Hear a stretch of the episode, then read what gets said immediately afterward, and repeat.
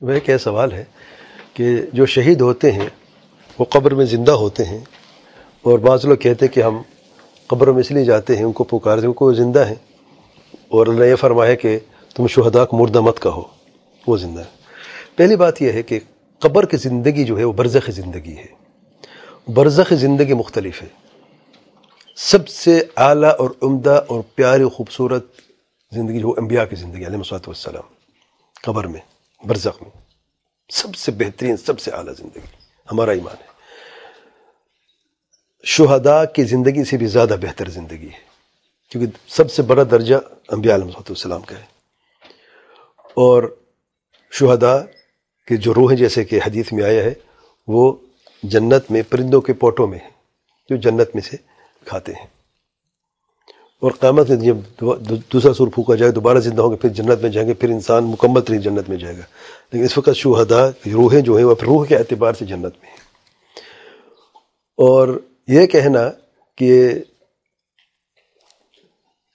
شہدا کو مردمت کہیں، ٹھیک ہے، وہ زندہ ہے لیکن برزخی زندگی میں، دنیا کی زندگی میں نہیں۔ کیونکہ لوگوں نے یہ کہا کہ تو مر گیا ہے۔ تو مر یہ مرن نہیں ہے۔ یہ ہے زندگی لیکن برزخ زندگی میں ہے۔ تاکہ لوگوں کا جذبہ جو ہے جو جو ہے وہ اللہ کے راس میں جہاد کرنے کے لیے اجاگر ہو جائے۔ وہ پھر یہ کہنا کہ کیونکہ یہ زندہ ہے، ہم اسے اس لیے پکارتے ہیں، تو اس کی زندگی اس کی حد تک ہے۔ اس زندگی کا اثر آپ تک نہیں پہنچ سکتا کبھی۔ میں نے ابھی عرض کی ہے کہ سب سے عمدہ عظیم زندگی انبیاء کی، اور ان میں سے سب سے عظیم زندگی، پیاری زندگی، اچھی زندگی اللہ تعالیٰ کے آخر نبی محمد صلی اللہ علیہ وسلم کی زندگی ہے۔ اور حدیث میں آیا ہے کہ اللہ کے خاص پھر یہ سلام پہنچاتے ہیں۔ ایک حدیث میں آیا ہے، جب آپ سلام بھیجتے ہیں تو اللہ تعالیٰ سلام پہنچا دیتا ہے اور آپ وسلم جواب دیتے ہیں۔ یہ حدیث میں آیا۔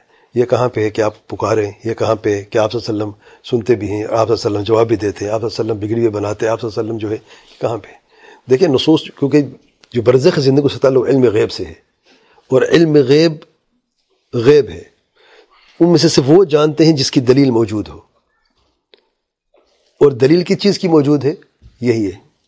یہ کہیں پر بھی نہیں ہے کہ آپ اگر کوئی شخص قبر میں زندہ ہے شہید ہے تو اسے پکارو وہ تو مدد کرے گا شرک ہے وَأَنَّ الْمَسَاجِدِ لِلَّهِ فَلَا تَدْعُ مَعَ اللَّهِ أَحَدًا اللہ تعالیٰ کسی کو بھی مت پکارو احدہ میں سب شامل ہیں شہداء شامل ہے کہ نہیں انبیاء شامل ہے کہ نہیں سب شامل ہیں کیونکہ احدہ نکرہ فی سیاق نہیں لا تدعو نہیں ہے عربی زبان کے اعتبار سے جب نکرہ سیاق نہیں میں آ جائے تو تفید العموم، عموم کے لیے یعنی اس میں تمام کے تمام سب مخلوقات شامل ہیں۔ اگر کوئی شخص کہتے ہیں، نہیں، اس میں شہداء نہیں ہے اس میں فلان نہیں ہے، فلان نہیں ہے، اولیاء نہیں ہے تو دلیل اس کے پاس ہونی چاہیے۔ اور کہیں پر دلیل نہیں ہے کہ احد الا فلان یا اللہ فلان، کہاں پہ کہیں پر بھی نہیں ہے۔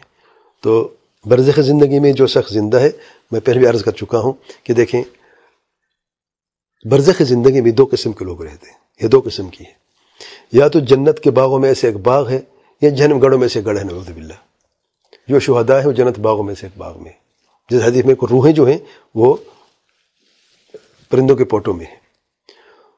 تو کہاں جو اتنی نعیم میں ہو، جو اتنی فضیلت میں ہو، اتنی خوبصورت زندگی میں ہو، وہ کہاں فرصت ہے وہ کسی کے بات کو سنے، وہ کسی کو کچھ کرے؟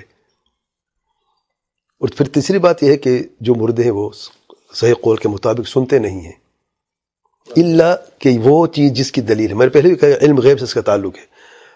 اور مردے کی جو دلائل ہیں سننے کی وہ صرف دو ہیں۔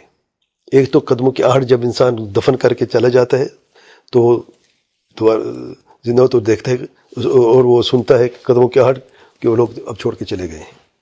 اور دوسرا، جنگ بدر میں، جیسے بخاری کی حدیث میں آیا ہے کہ جب ابو جہل اور باقی جو مشرقین تھے کو قتل کیا گیا اور ایک گڑھے میں ایک سب کو ایک ساتھ دفن کیا گیا اور اللہ تعالیٰ کے وسلم نے ان سے یہ کہا کہ اللہ کا وعدہ جو تم سے تھا وہ سچا ہوا۔ تو سن عمر ساتھ کھڑے تھے اور یہ عرض کی کہ اللہ علیہ وسلم یہ کہاں سنتے ہیں؟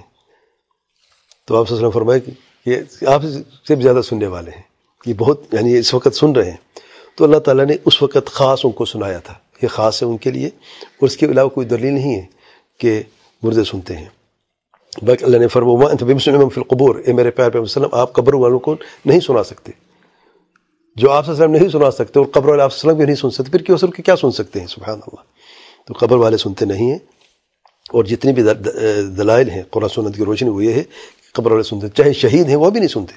تو پھر پکار کیسے ممکن ہے؟ تو یہ غلط فہمی ہے، اور ایک بہت بڑا مغالطہ ہے۔